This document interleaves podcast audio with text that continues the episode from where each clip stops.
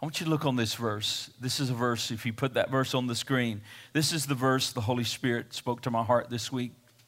And by the way, uh, Wednesday, we'll have an all church fellowship here. Please, everyone, come on, bring some food. Amen. Bring some fellowship. We'll be here, and it's going to be an all church. No, we won't have our, our, our teaching online it'll be here. And so please remember, join us. We need some good fellowship. And then we have another one on the 27th. I tell you, we're going we're going to get our fellowship back, right? Take that coronavirus. Come on, amen. But um, here's a verse that is very important to me. Very important. Every verse is special, but there's verses that the Holy Spirit makes alive to us. And God used this verse to confirm my call to the ministry. God used this verse to do some wonderful things in my life. And I'm going to read this one verse. I'm going to take a little more time in introduction this morning, but I want you to please be patient with me. Acts 2:39. For the promise is to you. There's my title. For the promise is to you and to your children and to all who are afar off, as many as the Lord our God will call. The context of this is the Holy Spirit has been poured out as was spoken as Jesus spoke. The Spirit of God was poured out in, a, in, an unprecedented way that started really the age of the Holy Spirit, the age of grace, the church age. And we've been in that age for almost 2,000 years, that, that period of time. And Peter, when the Spirit of God fell, you know, he had stumbled before. He had made mistakes before. He was restored by Jesus on the sea, on the shores of Galilee, and he was the one chosen to get up and speak. And he spoke by the anointing of the Spirit of God, and he spoke that sermon on Pentecost was all about Jesus and his plan to redeem. And then Peter comes to the end of the sermon, and, and this is a verse that he spoke by the Spirit. The promise is to you and to your children, to all who are far off, to as many as the Lord our God will call. Listen to me today, everyone. The promise is to you. It's to you you may have received the Holy Spirit as we believe with the evidence of tongues. I want to tell you there's more for you today. You may be here today and you don't quite believe like this. Well, I can't agree with you on that because we'd both be wrong. You get that? I'll let that sink in. If I agreed with you on that, then we'd both be wrong because the Word of God is true. If you've never had this glorious experience, it's for you. Come on, it's for you. I want you to lean to your neighbor. I don't do this a lot, but I want you to lean to your neighbor and say, It's for you this morning. It's for you. Now, I want you to think with me and I ask God to just anoint this time, anoint this time, anoint this time that I speak to you. Do you remember? I do, but do you remember the first movements of the Holy Spirit in your life?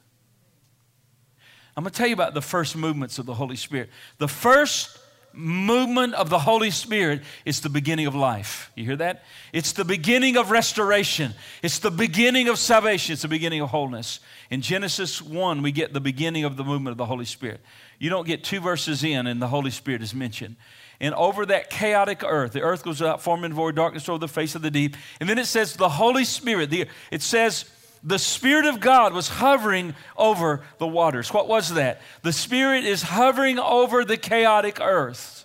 And however you believe that this original or rec- whatever you believe about that, we can all agree on this. The Holy Spirit is hovering over the chaos to do what? To bring order. The initial movements of the Holy Spirit is the initial movements to bring order into our lives. And the first movements of the Holy Spirit in a human being is God bringing order to the sinful, chaotic life. That's what He does. Jesus said it this way when He has come, when He comes, his initial movements are going to be he will convict the world of sin, of righteousness, and judgment to come. Why does he do that? He does that to bring people out of the darkness in, into the wonderful light of our Lord. Hallelujah. now, listen. The seal of the Holy Spirit, you've heard this, the seal of the Holy Spirit or the mark of the Christian is the work of the Holy Spirit. Now listen close. I'm going to take a few minutes here to so please please track with me here. The seal or the mark of the Holy Spirit is really the work of the Holy Spirit in the Christian's life. And from the beginning to end of what the Lord wants to do in our lives, it is by the work and the power of the Holy Spirit. Listen to Ephesians. This will be on the screen. Ephesians 1 13. In him, you also, after listening to the message of truth, this is the NASB 95 because I like it better than the translation I normally use.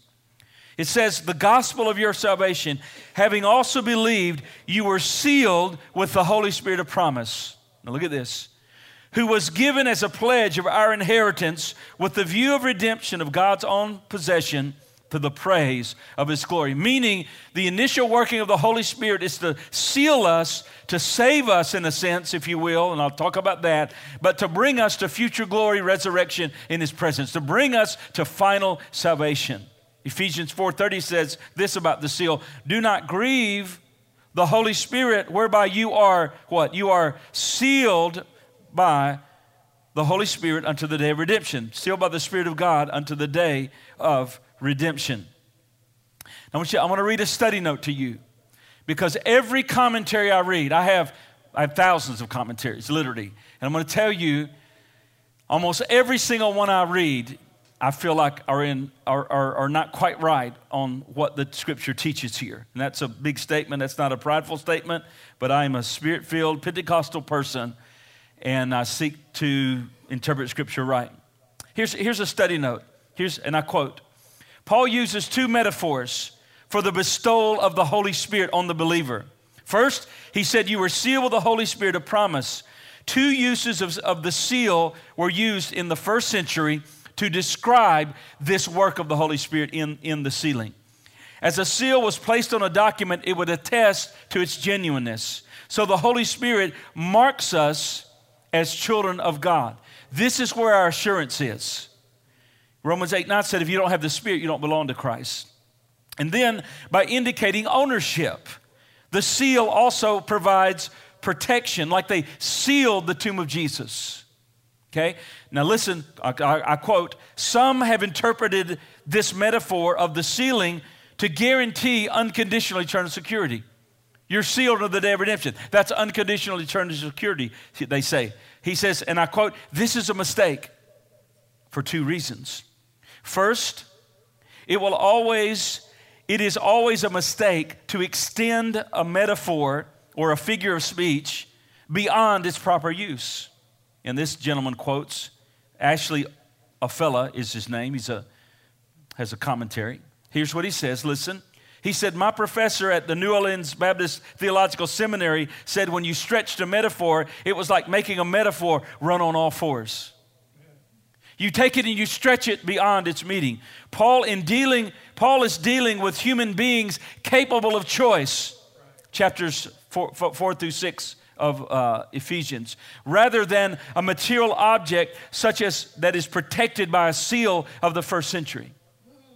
Secondly, a seal is not unbreakable. It wasn't unbreakable then. It was, but there was a warning if you did break it, there would be consequences. So, secondly, the Holy Spirit is also called the deposit for our inheritance. The King James uses the word earnest as a term we use today, earnest money. Now, if you're going to buy something, say, I want to buy that, it's this much, I don't have it all. What I'm going to do is put this much down, I'll come back and pay the rest later. And, and what we have now in the ministry of the Holy Spirit is a deposit that the Holy Spirit is leading us to final redemption. And he says this, and I, in this, the redemption of the possession refers to the completed salvation of Jesus coming, the redemption of our body. So I read that to tell you this that the initial sealing of the Holy Spirit in salvation is only the first movements of the Holy Spirit.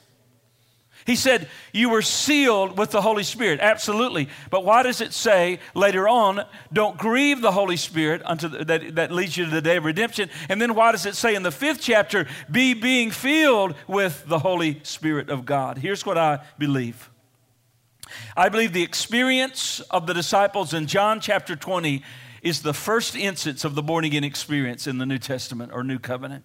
Let me read that to you. Here's Jesus, and he has appeared to them on the night of his resurrection.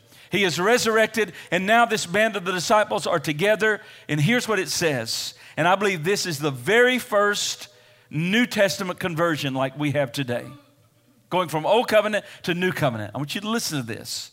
And I have one more little reading I want to do, and I'll, I haven't start preaching yet. This is all free.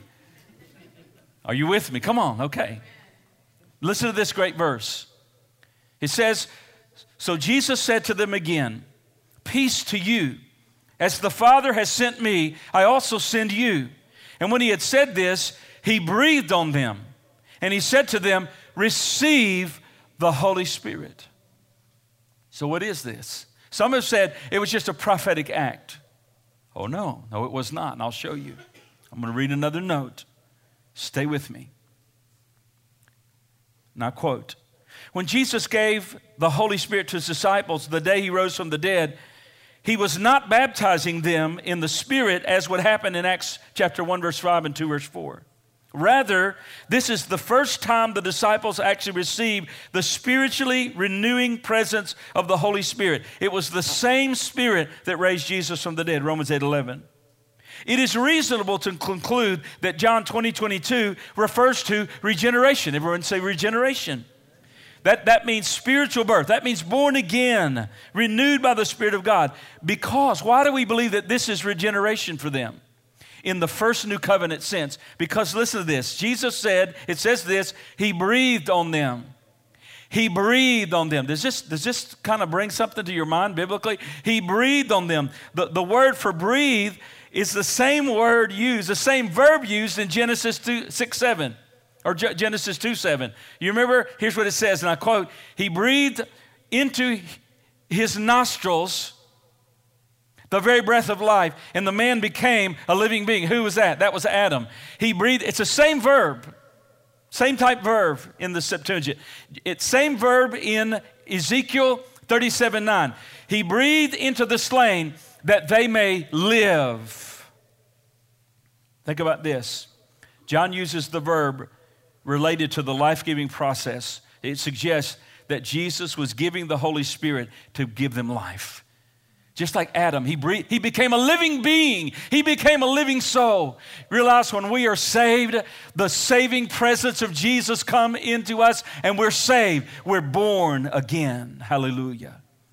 Just as God breathed the breath of life into the first man's physical body, the man became a living being. Genesis 2 7 and new creation. So Jesus breathed into his disciples, and they became new creations in the spiritual sense. The phrase, listen, the phrase receive the Holy Spirit indicates or shows that the Spirit at, at that, listen, at that, hist- when Jesus said he breathed on them, receive the Holy Spirit, the, the, the, the, the language in the scripture says at that historical moment that entered the disciples and they begin to live at that moment. It's an aorist imperative implying a single act of immediate action that took place. In other words, it wasn't just a prophetic act when he breathed on them, something really happened to them. What happened? They were born again, first time, New Testament sense. They were saved, they were new creations. Whoever's in Christ is a new creation. Old things are passed away. Behold, all things have become new. But was that the end for them? The language of Scripture is something happened in their lives. They were saved. But then Jesus said this In just a little while, something else is going to happen in, in your life. So, what was this? Now, listen, it's what I've said from the beginning of this message. The beginning of the work of the Holy Spirit in the disciples in the New Testament sense was that receive the Holy Spirit. But there was more for them, and there's more for us. There's more of His presence for us. Do you believe that? You, uh, have we exhausted His presence? Have we exhausted all the riches of God's glory and mercies and majesty and miracles? No, let's don't kid ourselves. Now, I want to show you something. If you'd help me here, I want to show you something. I want to give you a visual. We need two handsome young men to help us with this. Don't stand here too long. You'll make me look bad, guys, okay? All right, just bring this right here. He said to the lady at the well, remember they said that it would, it would fill you. The rivers, that, that fountain would bubble up in you. Salvation is to me like this. When we're saved, and I'll probably spill this everywhere, but that's all right. When we're saved, we say, Jesus, come in. Here's what happens we're filled up with his saving life, right? Just like that. We're filled. That's full. So we're filled up. Can y'all see that? We're filled with his water. He said to the lady, You drink this, you're going to thirst again. But if you drink the water I give, you're never going to thirst again. It'll be a well springing up in you to everlasting life. And so when we're saved, the Spirit of God, Romans 8 9, if you don't have the Spirit of Christ, you're not of His. So what happens then? He told the disciples, Receive the Holy Spirit, right there. They did receive the Holy Spirit. They received the saving ministry of the Holy Spirit. You can't be saved without the Holy Spirit. Every person that saves has the indwelling Spirit. There's no doubt about that. But then Jesus said something else. He said, I want you to, something's going to happen just a little while. And he said, uh, Not only are you saved, but you're going to be, you're going to be filled to overflowing. In, in baptism in the Holy Spirit, this, the, the thing that I'm talking about here, and I hope you have enough water, because if not, we're going to have to go. You get more of Jesus and more of his presence till, till you're just not filled that way, but you're literally immersed. You're immersed in the Spirit. He, he fills you. Should I keep going, JR? Is it going to overflow? Come on. Everybody say more. More. Come on. Every Christian has the Holy Spirit. But when we receive the fullness of the Holy Spirit, something overflows spiritual language overflows. Luke talks about it in his companion book in the book of Acts. And what happens is the overflow comes and you're immersed in the Spirit of the Lord. You're full, you're overflowing. And when you're overflowing, it flows out of you. It's that rivers of living water. Amen? Rivers of living water. Now let's look at this verse. I'm going to give you some thoughts on this verse. All that was introduction. And I told you I'd be a little long there, maybe a little laborious, but listen to this. Let's, let's, let's look at the character of this verse, Acts 2.39. The promises to you and your children, to all our far off, to as many as the Lord our God will call. He's talking about this promise of salvation and spirit baptism. The promises to you. What kind of, what kind of verses, what kind of character is this? First of all, it's a promise that's a prophetic promise. Jot that down. It's a prophetic promise. In other words, it was a promise predicted to our day. It was a promise predicted in advance. Joel said, It shall come to pass in the last days, I will part my spirit upon all flesh. Your sons and daughters will prophesy, etc. He says, There's coming a day in the last days, and you say, Well, Pastor, when did the last day begin? The last day began from, from Jesus' first coming to Jesus' second coming. That is, the, we are in this day of Holy Spirit that Joel prophesied. Isaiah prophesied about it. said, I will pour water on him who's thirsty and floods on the dry ground. I will pour my spirit on your descendants and my blessing on your offspring. and I want you to know we're in that. And as I've said, we put our daughters' names down next to that. Jesus prophesied about this sin. This is a prophetic promise. Jesus said, I want you to tarry in the city of Jerusalem until you be clothed with power uh, on high. That was 10 days later. So Jesus said, in 10 days, something dynamic is going to happen. How did he know that? He was a prophet as well as the Son of God. He said, In 10 days, you're going to meet the Holy Spirit like you've never met him before. He's with you. Remember this, John? He's with you, but he shall be in you. There's coming a deeper work of the Spirit of God. This is a prophetic promise. And then he told him again, in not many days, Acts 1 5, not many days from now. So this is a prophetic promise. Jesus, once again, Mark 6 17, 16, 17, these signs these miracles will follow those who believe. In my name, they will cast out demons and they will speak with new tongues. Jesus prophesied. So when someone receives the fullness of the Holy Spirit, you are fulfilling the prophetic word of God. You are fulfilling what Jesus prophesied and the prophets prophesied would happen. It's a prophetic promise, and we receive it. Secondly, in honor of a prophetic promise, it's a personal promise. It is to you. It is to you personally. It is to the church, yes, but it is to you personally. I believe that every believer can experience the Holy Spirit in this way the scripture teaches, teaches us. I was led, and my mom could, could verify everything that I say. I was led into the Holy Spirit in a glorious way, and I began to get hungry, and I began to fast, and I began to read the scripture, and I had this little lady that, that taught me about what this was. And then on a Sunday night at a church, I knelt down and I came up different than I went down. I went down not so full, and I came up really full, praying in other tongues. And it's been, that's been a lot of years ago, a lot of decades ago. What is the Holy Spirit? When we say that it's a, it's a personal promise, I, I would say it this way the Holy Spirit is every Christian's birthright. It's a birthright, it's part of our spiritual inheritance. In Galatians, he says that the blessing of Abraham might come on the Gentiles, that's us, in Christ Jesus, that we might receive the promise of the Spirit by faith. Have you opened your birthright? Some of us live in the shallows. Let's go ahead and get in the deeps this morning. Amen? Every Christian today, you need to claim your birthright. I would also sit this way not only is the Holy Spirit his person our responsibility. It's our, it's our birthright, but it's our responsibility. We're commanded to be filled with the Holy Spirit. It's not the great option. It's not like all these churches around here. Well, we'll let the, we'll let the Pentecostal folks down there on 1535 North Beltline Road, we'll let them do all that. That's not ours. No, no, it's, it's our responsibility to be being filled with the Holy Spirit to create a place in our hearts and in our church where the Holy Spirit is manifest. It's a command.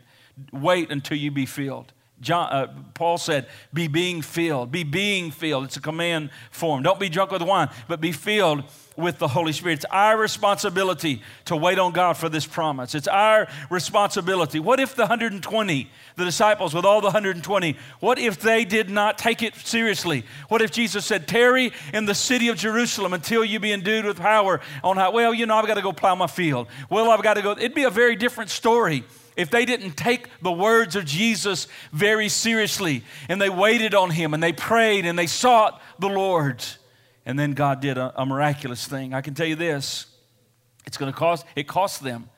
It costs them and it will always cost us. God's best will cost us. Revival will cost us. If, if we want revival, it's going to cost us. It's a, it's a pretty heavy price on the flesh, but it's worth it.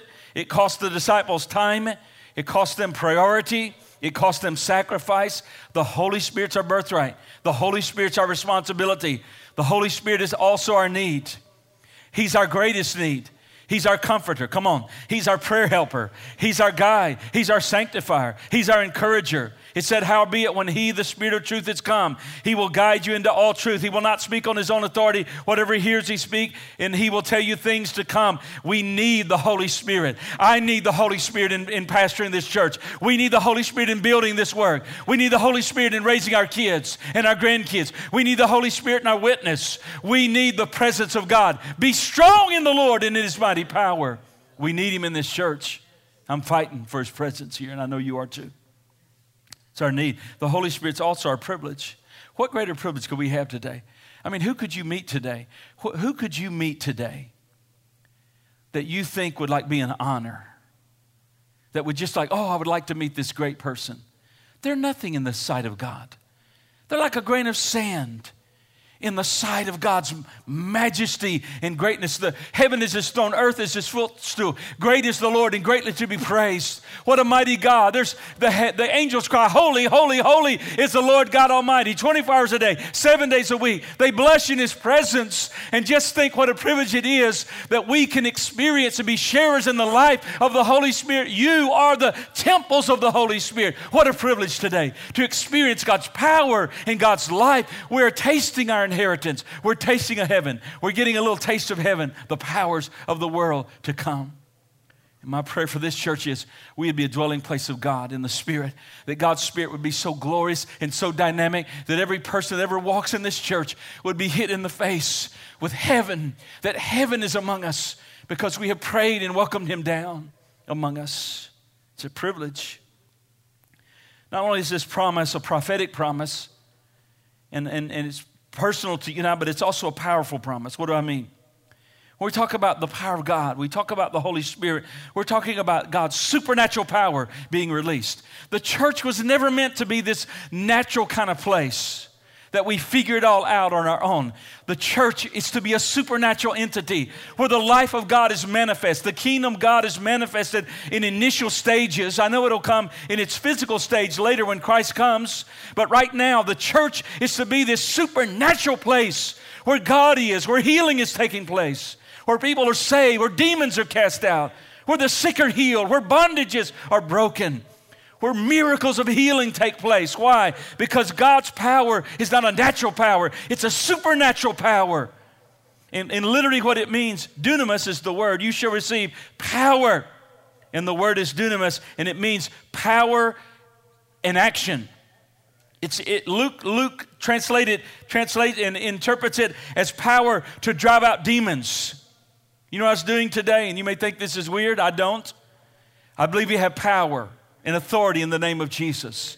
I believe that authority is regulated by what the Word says and not what I say. We, we, we, we walk in the parameters of the kingdom of God. We're not out doing a bunch of weird stuff you know, on our own, making it up. We're, we're looking to the Word of God. Well, He said, You'll cast out devils. We have authority over demon spirits. And, and I can tell you, the devil comes to church. He came to church when Jesus preached because Jesus said, When I scatter the seed, the enemy steals the seed. So this morning I was in prayer, praying in the Spirit, and then I'd say, Devil, I forbid you to hinder God's people today. You're going to clear out, devil. And I pray the Spirit of God, there'd be such freedom. And I said, Devil, I forbid you to work among this people today. You're not going to hinder the Word of God. You're not going to hinder our worship today. Why? Because there's a, there's a battle going on in the Spirit. We win our battle in prayer, we win our battle in the Spirit. This dunamis power. Luke sees it as power to heal the sick.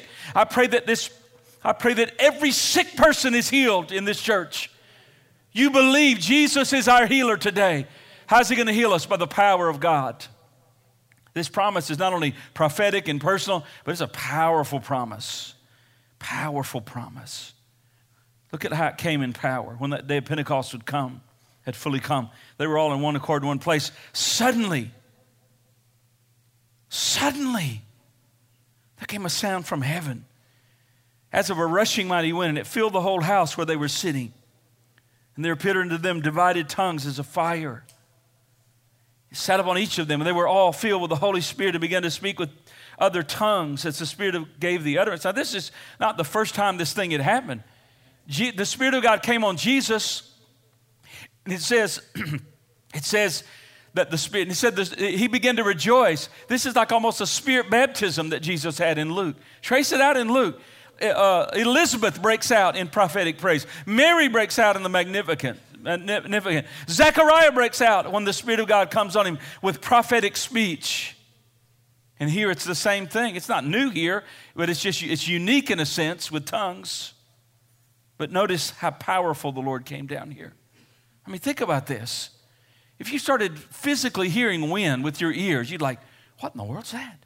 And all of a sudden you look and there's fire. Real fire starts you know, you see fire and it's spiritual and it starts lighting and you're just like, whoa, do you think you would just be like, oh, you would go, God is in this place. Something unique is happening here. Why? The Holy Spirit is supernatural. And he gives supernatural gift word of wisdom, word of knowledge, tongues, interpretation, prophecy, faith, discerning of spirits gifts of healings. These are spiritual gifts of God's power released to bring healing to the broken, to bring ministry to people that need supernatural ministry. Oh, how we need the gifts. Come on. Come on, let's get the gifts. We can get them. How it says, covet the gifts. You can get them. I mean, listen, if I if I need gas in my car, I don't I don't go to, you know, I almost said Woolworth. I was kind of dating myself there. Most some of you say Woolworth. What is Woolworth? Listen, there were people on the earth when Woolworth was here, I promise you. If, but if I needed gas, I wouldn't call Amazon. I would go to the gas station. I know where to get gas. Listen, I'm, I'm telling you today, if we need the, the presence of God and the grace of God, we know where to get it, don't we? We know where to get it.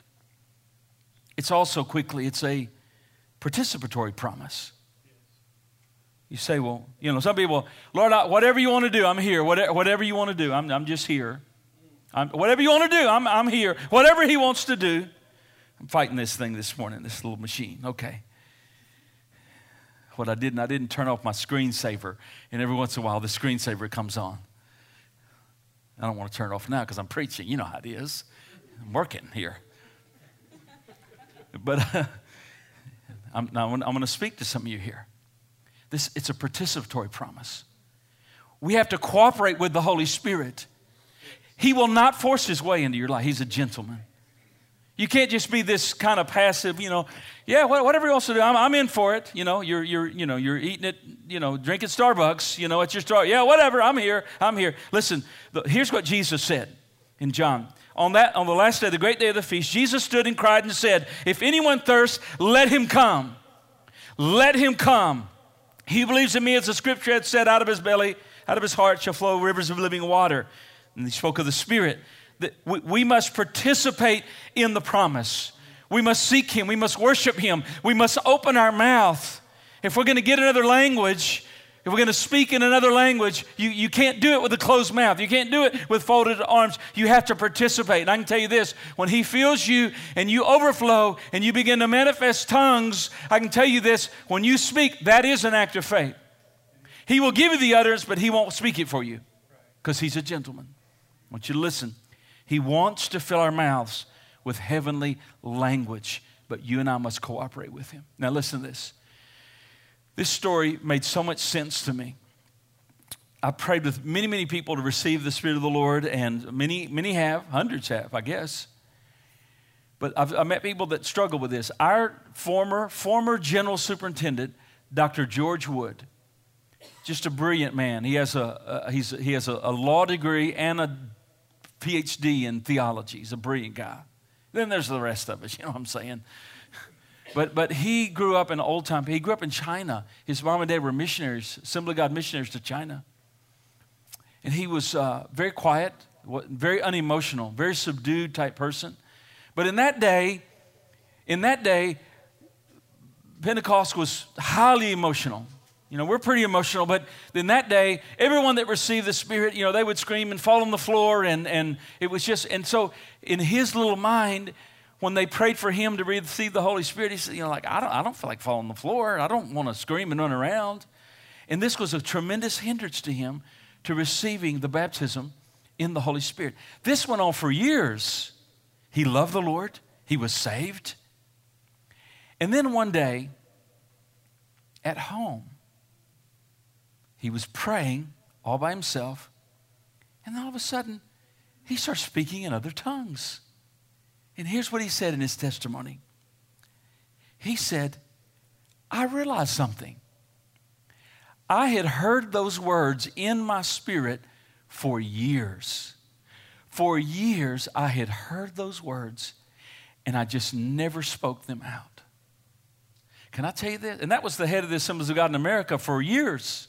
And now he's the head of Evangel, interim head of Evangel Bible College, our, our college, Evangel College. Here's what I'm going to tell you we have to cooperate with the Holy Spirit. We have to allow Him, we have to yield to Him, is what I'll say. It's a, we got to participate. I'm almost done. Also, it's a promise that has passion connected to it. What, what do you mean? Spiritual hunger is a prerequisite. Are you hungry for the Lord? Are we hungry? Hunger, hunger is a vital aspect to receiving from the Lord. I, I believe that churches don't receive more because they're just hungry to receive more. They don't want more. Too, too, too inconvenient. I believe that many believers today do not have more of the Spirit of God and more of what God wants to do. They're just simply not hungry enough to pay the price for it. I can tell you this passivity in spiritual matters will keep you back from what God wants you to do in your life. Don't be passive, press. The little lady, the little Canaanite lady didn't say, Well, you know, if you really want to do it, she, she, she, he says, This lady is crying after us. Send her away. And, and Jesus said, You know, don't give the bread to the dogs. She said, But she wasn't going to be denied. Remember? She, she wasn't passive. Yes, but even the little dogs get the crumbs. We have to press in. If you'll press in, God will meet your faith. He'll meet you. He'll meet you at the point of your desperation to receive from the Lord. If anyone thirst, Jesus said, if anyone thirst, if anyone thirst, let him come and drink of these waters. And you know what thirst is? It just is a state resulting in not having drank anything for some time. Some of you hadn't drank in a while of the Spirit of God. You need to drink this morning. How about let's drink this morning? How about let's get full this morning to overflowing with the Lord? And our musicians are coming. Please. Also, this is a promise connected with prayer. It's connected with prayer. You realize that prayer ushers in the presence of God. Churches that pray will have a dynamic sense of the presence of God. There will be an otherworldliness in the atmosphere of their services. And what, what is that? That's the presence of the Holy Spirit. When Jesus received the presence of God in his anointing, the Bible says in Luke, Luke includes this, while Jesus was praying, the heaven was opened. When, when the Holy Spirit fell in Acts, they were praying. They had been praying 10 days. Uh, chapter 1, verse 14. They continued in one accord in prayer. Acts 2, verse 1 says they were with one accord. What do you think they were doing in one accord? They weren't having a potluck. They were praying. They were waiting on God. They were seeking the Lord. Prayer. Prayer is how the Spirit comes among us. Luke, Luke writes this. Now, to get this, Luke writes this 70 AD, what I'm about to read. He records that Jesus said this, but he wrote it in 70 AD, about. So, in other words, what I'm going to read to you 30 years after Jesus went back to heaven, 34 years, depending on when he wrote it, Luke is still reminding them of this. I say to you, it, it, it will be given to you. Seek and you'll find. Knocking will be open to you. For everyone who asks receives, and him who seeks finds. To him who knocks will be open. If the son asks bread of a father among you, will he give him a stone? If he asks for a fish, will he give him a serpent instead of a fish? Or if he asks for an egg, will he give him a scorpion? If you then, being evil, know how to give good gifts to your children, how much more will he, will your heavenly Father give the Holy Spirit to those who ask? 30 years later, he's saying to the church in that day, he gives the Holy Spirit to those who ask for it. I'll close with this. Let's stand, all standing. Reese, would you, would you move this? Would a couple of you guys move this?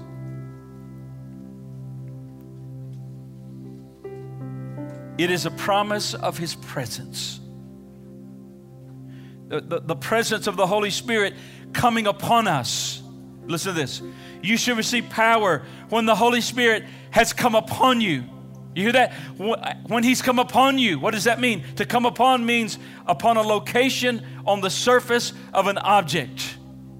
Meaning this, you can physically sense on your body, not just in your spirit, but on your body, the presence of the Holy Spirit. Do you realize the Holy Spirit can come upon a person? Come on, look at me.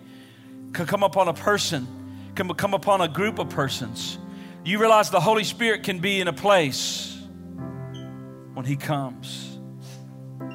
Have you received the baptism? Maybe you need to be refreshed today. Maybe you have received, but you need refreshing. Maybe you've never received the Holy Spirit. Just like I poured that water in that first little glass, why don't you let Him just pour more water in? Are you ready? I'm, I'm asking for God's Spirit to be poured out on us. I'm asking, you need it. We all desperately need it. This church needs to experience God's presence.